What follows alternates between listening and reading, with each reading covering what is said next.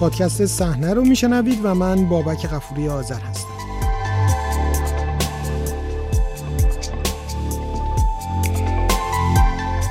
شماره 739 پادکست صحنه از مجموعه پادکست های رادیو فردا درباره فیلمیه که بدون رعایت سانسور حجاب اجباری در ایران ساخته شده و به تازگی نیز برنده جایزه ای از یک جشنواره بین المللی شده. با کارگردان این فیلم گفتگو می‌کنیم.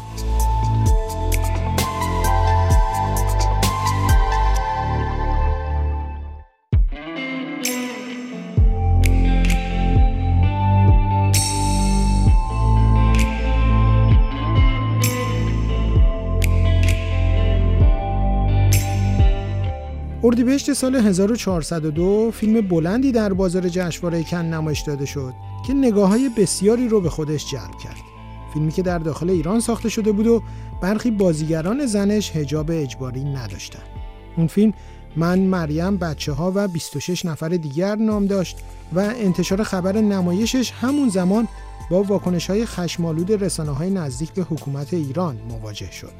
همون فیلم بهمن ماه سال 1402 در دو جشنواره روتردام هلند و گوتنبرگ سوئد به نمایش در اومد و در جشنواره گوتنبرگ برنده جایزه اینگمار برگمان شد.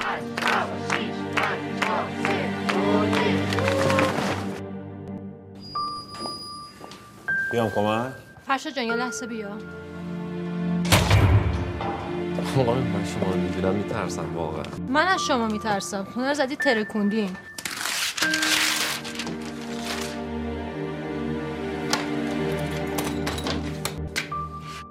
من مریم بچه ها و 26 نفر دیگه اولین فیلم بلند کارگردانش فرشاد هاشمیه و از جمله فیلم های محسوب میشه که در دو سال اخیر با رعایت نکردن حجاب اجباری بازیگران زن نوع دیگه ای از سینمای ایران رو در جشنواره های جهانی نمایندگی می‌کنن.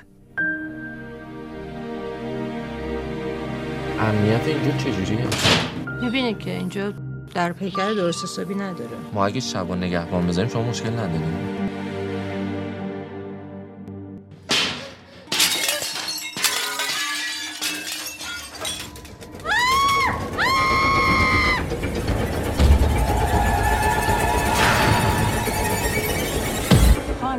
اینجا چه خبریه؟ این برداریه داستان این فیلم درباره زن جوونیه که تصمیم می‌گیره خونش رو در اختیار یه گروه فیلمسازی قرار بده که می‌خوان فیلم کوتاهی درباره رابطه به پایان رسیده زن و مردی بسازن. در اون فیلم کوتاه بازیگرای زن هجاب دارن و در پشت صحنه زندگی معمول افراد از جمله پوشش اختیاری و تماس زنان و مردان با یکدیگه دیده میشه.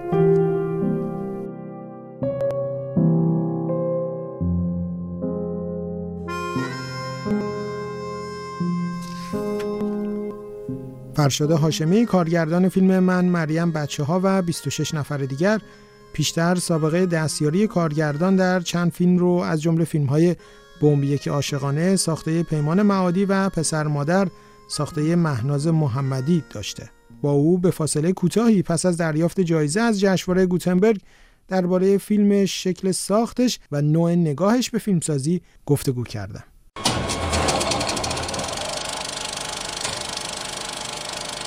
شما سابقتون در سینما بیشتر به عنوان دستیاری کارگردانی و همکاری با تعدادی از سازندگان فیلم بلند مطرح شده بود.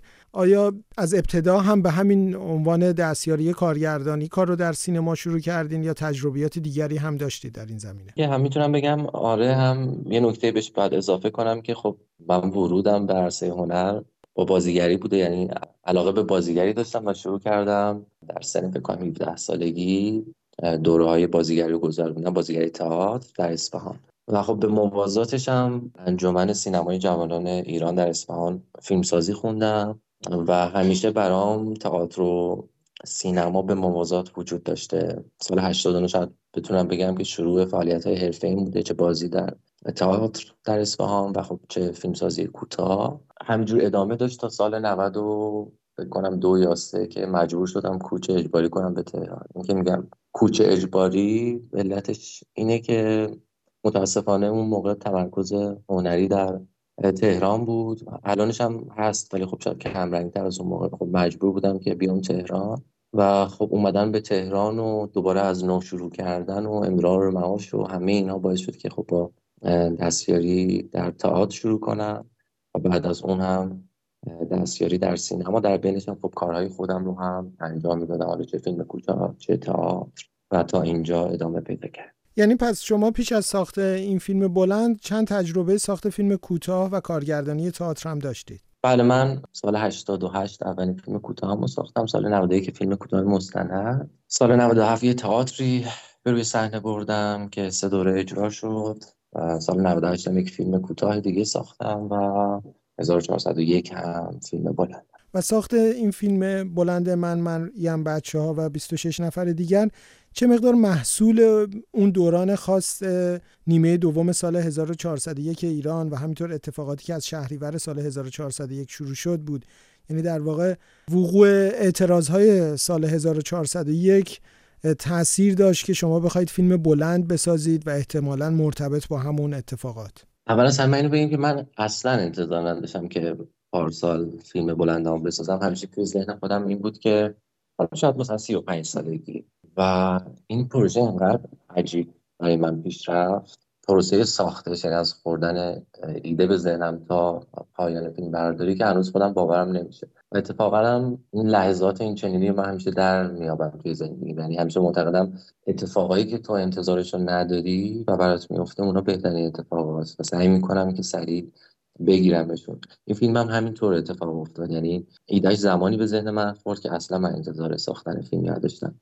اینکه چقدر تحولات تاثیر داشته توی ساخت این فیلم هم می‌تونم بگم تاثیر داشته هم می‌تونم بگم تاثیر نداشته. از لحاظ که خب ایده ساخت این فیلم قبل از تحولاتی که توی شهریور 1401 توی ایران به وجود اومد به ذهن من خورد. یعنی اگر اون تحولات هم به این شکل پیش نمی‌رفت من این فیلم رو به همین شکل میساختم. و از اون ور می‌تونم بگم آره چون که تأثیری که آقای پارسال روی تک تک ما مردم داشت بکنم که انکار ناپذیره. یعنی اعتماد به نفسی به ما داد که ما تونستیم که قوی تر یعنی قدممون رو برداریم و در عین حال هم خب یعنی هممون اینجوری بودیم که خب یه کاری باید بکنیم. ما خب چه کاری بهتر از اون که بتونی توی اون کاری که خودت داری انجام میدی یه قدمی برداری و در راستای اون تغییر بتونی یه سهمی داشته باشی. هرچند که سهم ما در مقابل کارهای بزرگی که صورت گرفته توی این کشور توسط مردم خیلی ناچیزه.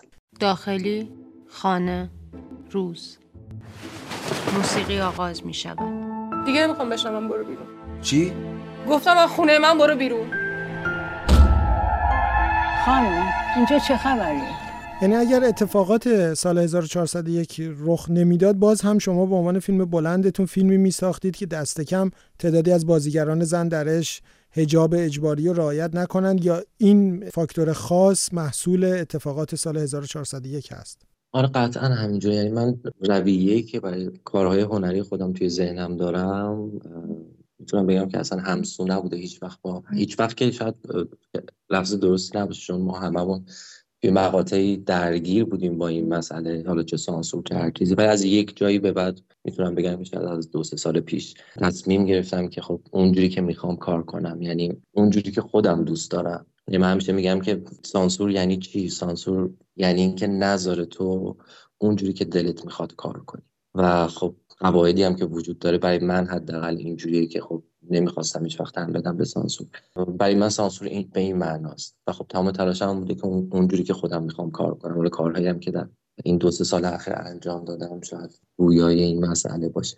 و ایده ساخت فیلم چطور به ذهنتون رسید؟ چه, چه میزان درگیر این بودید که صرفا یک ایده واکنشی نباشه و از مخاطرات این گونه فیلم هایی که مرتبط هستند به صورت مستقیم به یک اتفاقاتی دور باشه که زمینه هایی مثل شعاری بودن مثلا بهش وارد نشه؟ ایده ساخت این فیلم برای من خیلی جذابه. یعنی اینکه همطور که توی فیلم می‌بینین یک خانومی تصمیم می‌گیره به دلیل مشکلات مالی خونش رو یک هفته بده به یک گروه فیلم برداری که بیان اونجا فیلم کوتاه بسازن. این اتفاق دقیقا برای خود من افتاد. ما یک پروژه فیلم کوتاهی توی خونه محبوبه می ساختیم من اونجا به عنوان مدیر تولید و برنامه ریز بودم. اون پروژه هم کارگردانش سارا مخاوات بود و تهیه کنندگی مصطفی قربانپور دوست دارم که اینجا بگم که بدونیم از کجا این ایده اومده. ما در حین فیلم برداری با محبوبه مواجه بودیم که این محبوبه بی اعتماد بود به ماها. حق هم داشت. حالا یه سری آدم 25 6 نفر آدم اومدن هجوم آوردن به خونش نظم خونه رو ریختن به هم و یه جوری تسخیر کردن خونش رو.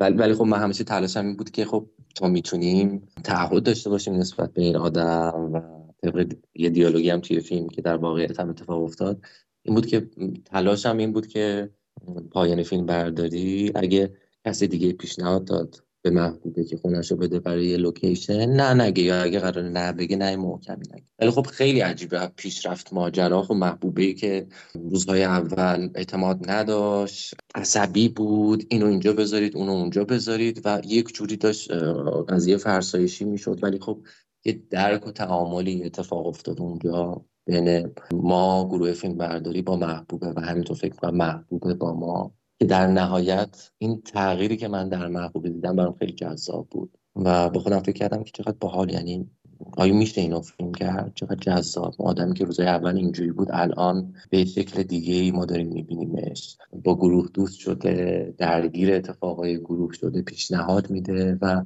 همه تغییرات جز به جزی که وجود داشت و برای من جالب و جذاب بود. خب اولا می‌خواستم که فیلم کوتاهش کنم ولی بعد دیدم که پتانسیل فیلم بلند داره. و خب شروع کردیم به ساختن فیلم.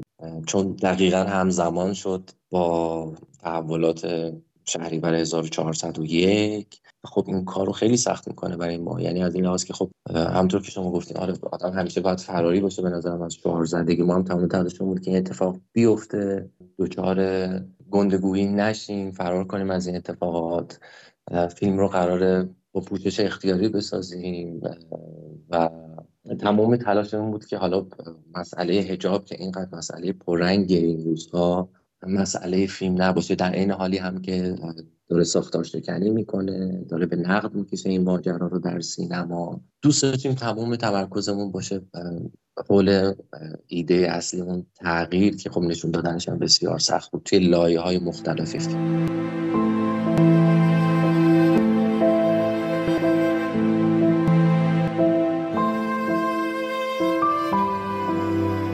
اتفاقی که در فیلم هست ما بازیگران زن رو تعدادی با به گفته شما پوشش اختیاری می‌بینیم و تعدادی مطابق فیلم های دیگری که از سینمای ایران می‌بینیم هجابی در همه فیلم های ایران هستش رو رعایت می‌کنن.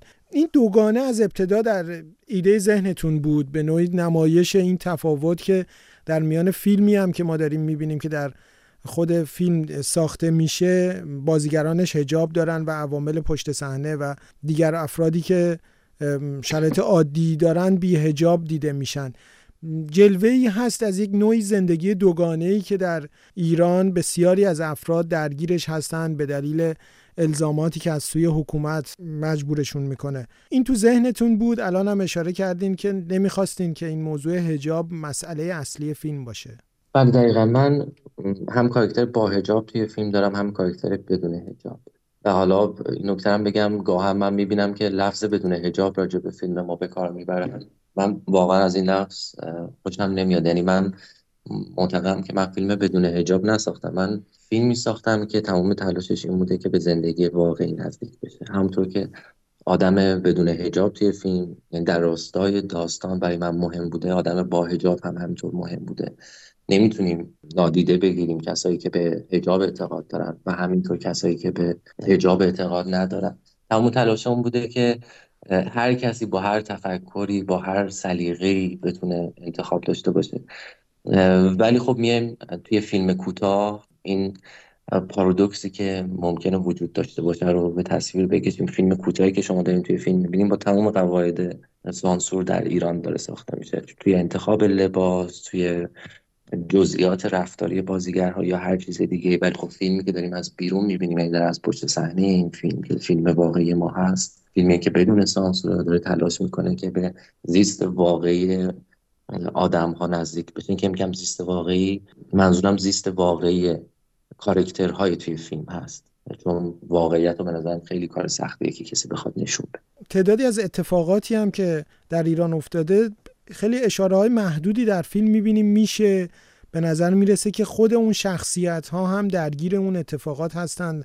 در همین حد می‌خواستید که در فیلم اشاره داشته باشید که به نوع یک جوری امضای زمانی هم در فیلم داشته باشین که در چه دوره این فیلم داره میگذره.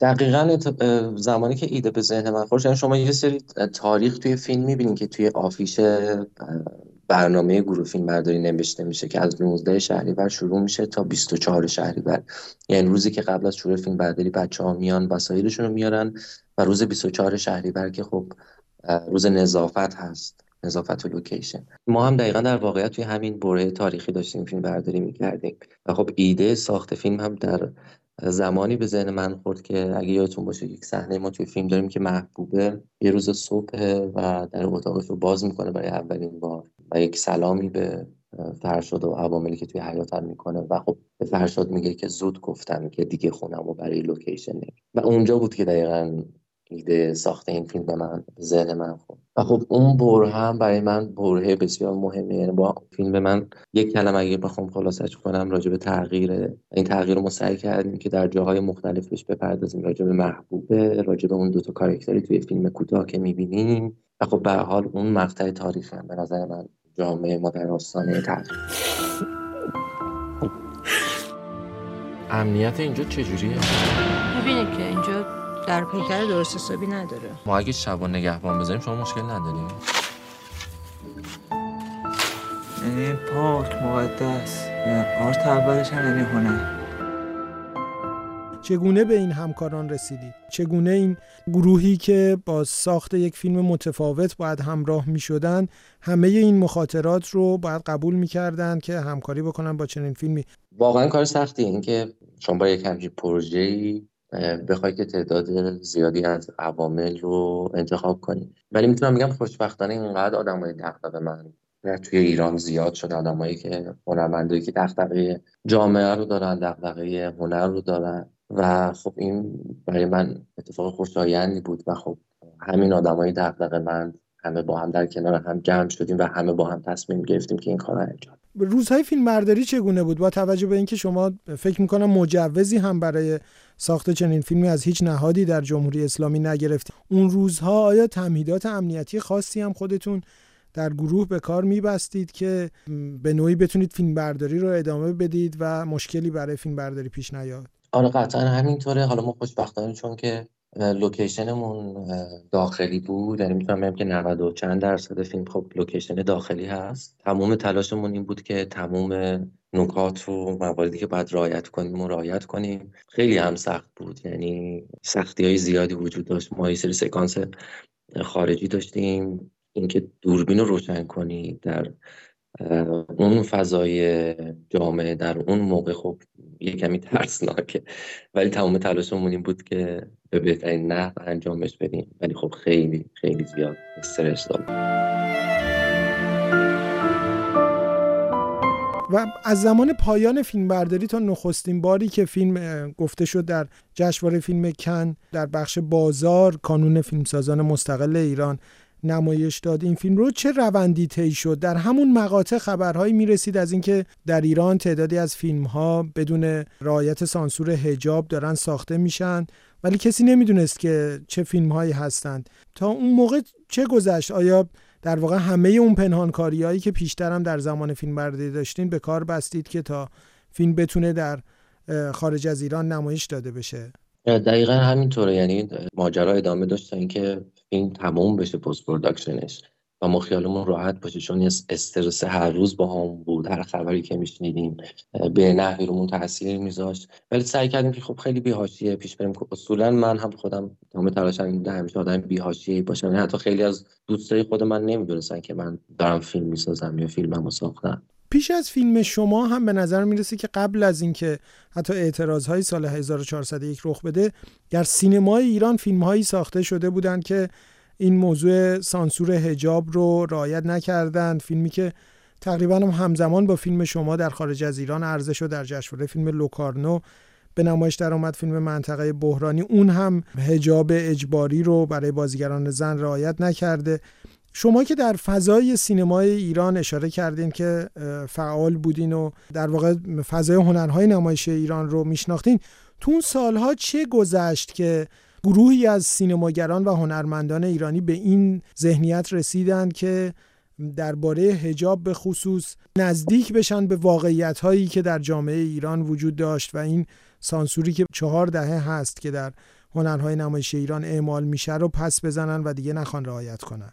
من فکر می‌کنم که ما ادامه راه کسانی هستیم که خیلی قبلتر از ما هم شروع کردن و ما یه جوری داریم مسیر اونها رو پیش میریم.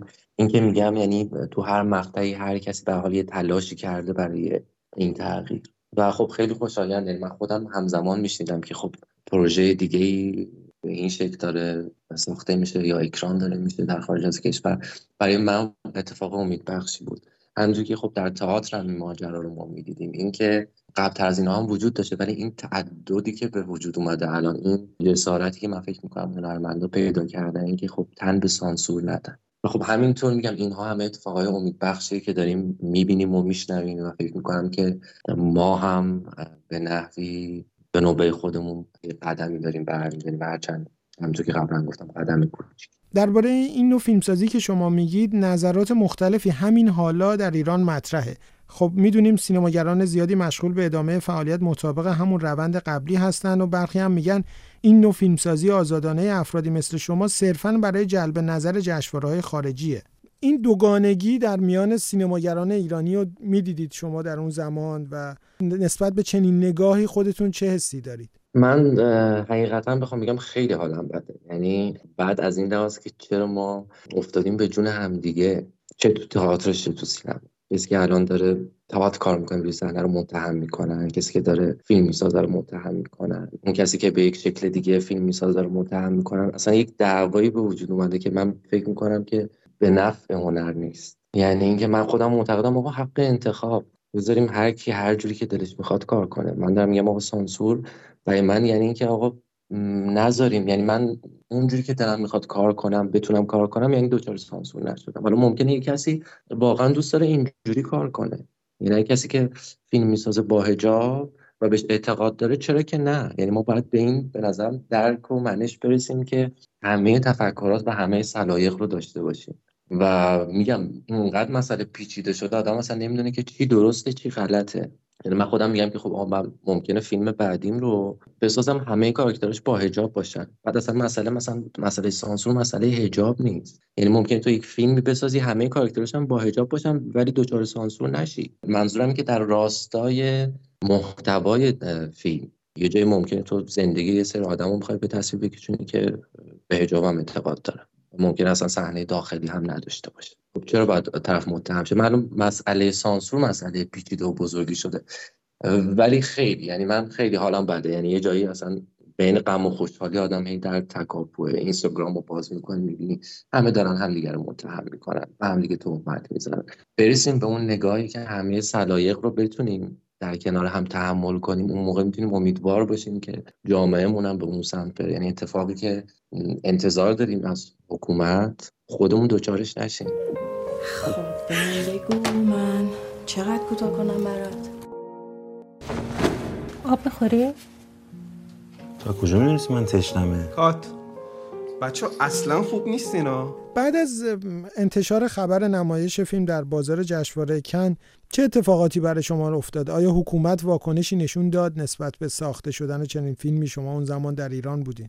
بله من اتفاقا دقیقا اون لحظه که خبر اومد بیرون اجرای تئاتر داشتم یعنی روی صحنه بودم. و خب آره آدم اولش استرس می‌گیره نگران میشه. ولی خب هواشی که آره به وجود اومد یعنی هواشی به وجود اومد. همونطور هم که گفتم من تمام تلاش سعیم این بود که خب بدون حاشیه خیلی پیش بریم در سکوت خبری پیش بریم خودمون مدیریت کنیم جریانو ولی خب آره اومد خبرهایی که بیرون اومد. الان سرچ کنین اسم فیلم من مریم بچه ها و 26 نفر دیگر. مهمترین خبری که بر علیه ما نوشته شده شاید جزو همون سرچ های اول گوگل باشه. خب اینا همش به ما فشار وارد می‌کرد.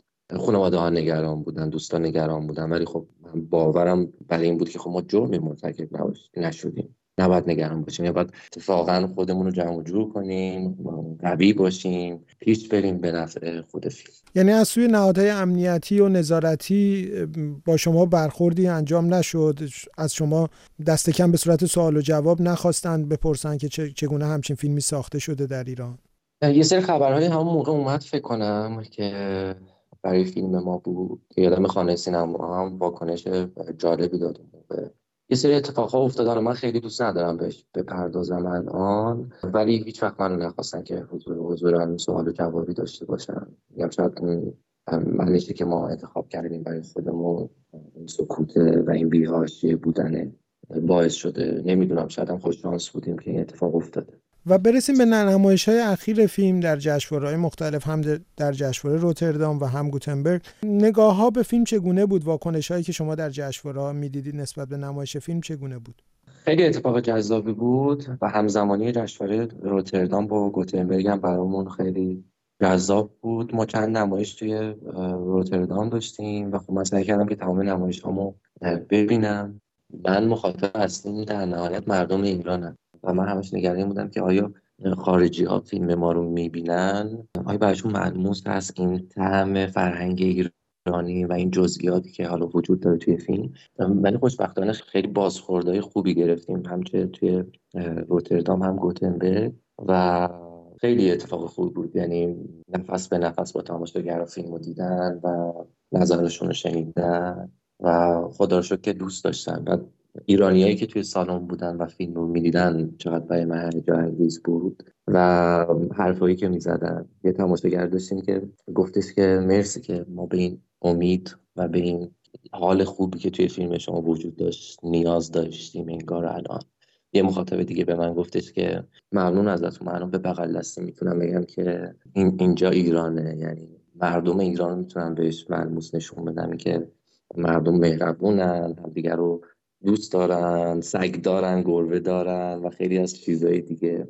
و خیلی جالب خواهر من اونم نگران من بود واقعا که آیا من برام اتفاقی میفته نمیفته و وقتی فیلمو دید اینجوری بود که فرشاد من مطمئنم که چیزی نخواهد شد و فیلم فیلمیه که ما که خارج زندگی می‌کنیم و همیشه با این درگیر بودیم که تصویری از ایران رو بخوایم به کسی نشون بدیم. و اون معتقد بود که نگران نباشه و من نگران تو نیستم. آره. ولی خیلی کامنت های خوبی داشتیم. یک اکران توی گوتنبرگ داشتیم. من توی سالن بودم. دیدم که چقدر صدای پچ پچ ایرانی میاد و اینها و چقدر این اکران فرق می‌کنه با بقیه اکرانایی که ما دیدیم. فیلم که تموم شد دیدم که بودم حدود نصف سالن شاید کمی بیشتر ایرانی بودن ایرانی توی گوتنبرگ. و اینجا بود که گفتم که ای یعنی حسرت خوردم که خب کاش یعنی میشه که ما تو سالن های فیلم نمایش بدیم که همه ایرانی باشن یعنی توی خود ایران بتونیم اتفاق رقم بزنیم که من بهش امیدوارم آینده خودتون رو در سینما ایران چگونه می‌بینید؟ فکر می‌کنید بازم بتونید در ایران فیلم بسازید؟ امیدوارم که بتونم فیلم بعدیم رو هم توی ایران بسازم و امیدوارم که جامعه به سمت و سویی بره که همه چیز طبق میل همه سلایق بشه. ما که می‌خوایم اینجوری فیلم بسازیم بتونیم بسازیم توی کشور خودمون.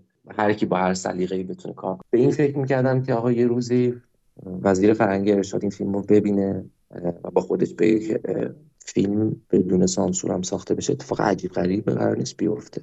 یا مثلا مسئله هجاب پوشش اختیاری در فیلم چیز عجیب غریبی هم نیست به حال هستن دیگه. تو دل همین مسئولین افراطی شاید آدمایی باشن که کمی بیشتر اهل تفکر باشن. و شاید همین رفتار و خورد رفتارهایی که ما هنرمند انجام میدیم اونها بتونه تاثیرگذار باشه. من قصدم مثلا این بوده اینکه بتونیم یک تغییری به وجود بیاریم دیگه حداقلش توی حرفه خودم من خیلی امیدوارم ولی خب راه سختی راه خیلی سخت.